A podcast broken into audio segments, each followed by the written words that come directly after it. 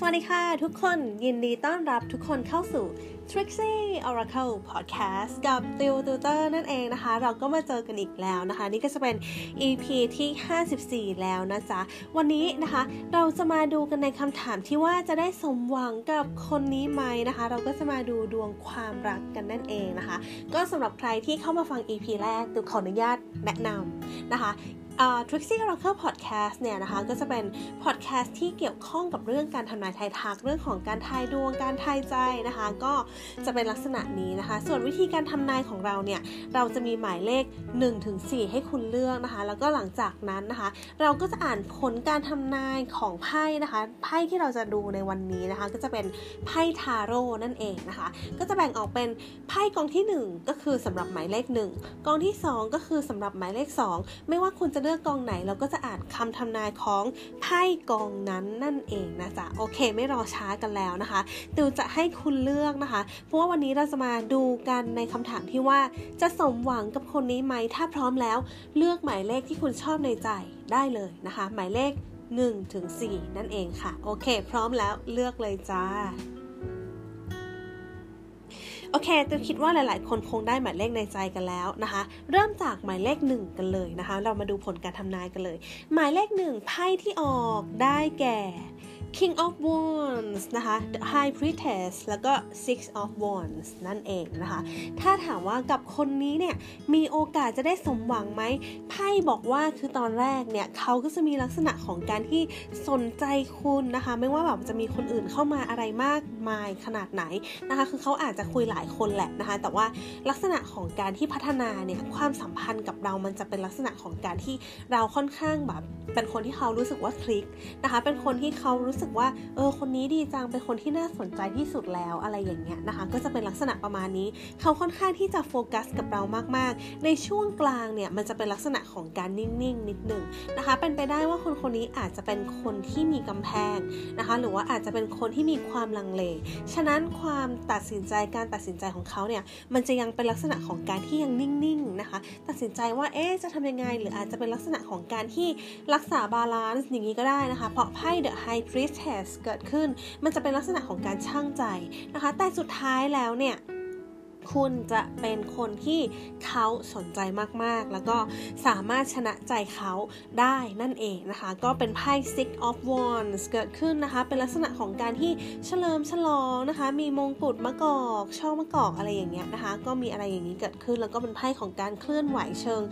เขาเรียกว่าเชิงแบบ happy ending อะนะคะก็จะเป็นลักษณะนี้ ถ้าถามว่าทายว่าจะได้สมหวังกับคนนี้ไหม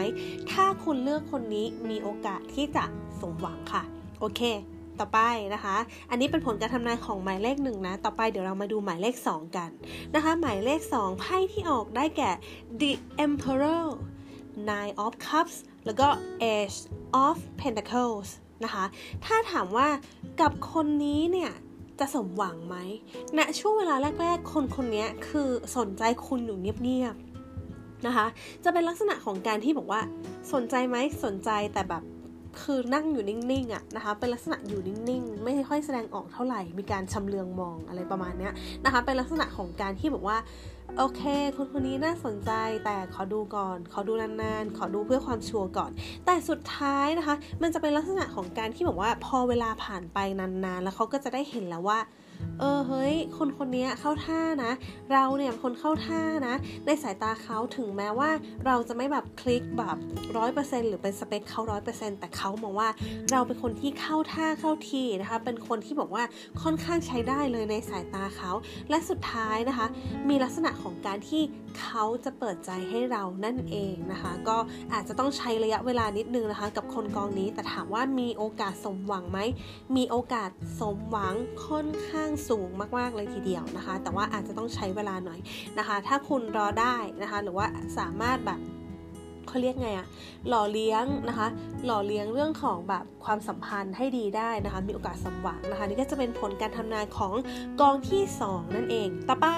นะคะ มาดูกองที่ 3ไพ่ที่ออกได้แก่ Knight of Wands Queen of Swords แล้วก็ Four of Cups นั่นเองนะคะ ถ้าถามว่ากับคนนี้มีโอกาสสมหวังไหม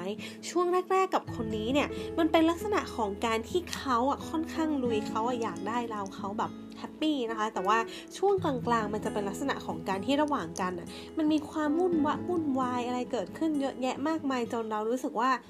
น่าจะเป็นเราอะที่รู้สึกว่าแบบโอเค ฉันคิดว่าฉันจะพอแล้วแหละ หรืออะไรประมาณเนี้ยนะคะ อาจจะเป็นลักษณะของการที่บอกว่าจริงๆมันสลับกันได้เหมือนกันนะคะ อาจจะเป็นในลักษณะของการที่ฝ่ายใดฝ่ายหนึ่งมีลักษณะของการว่า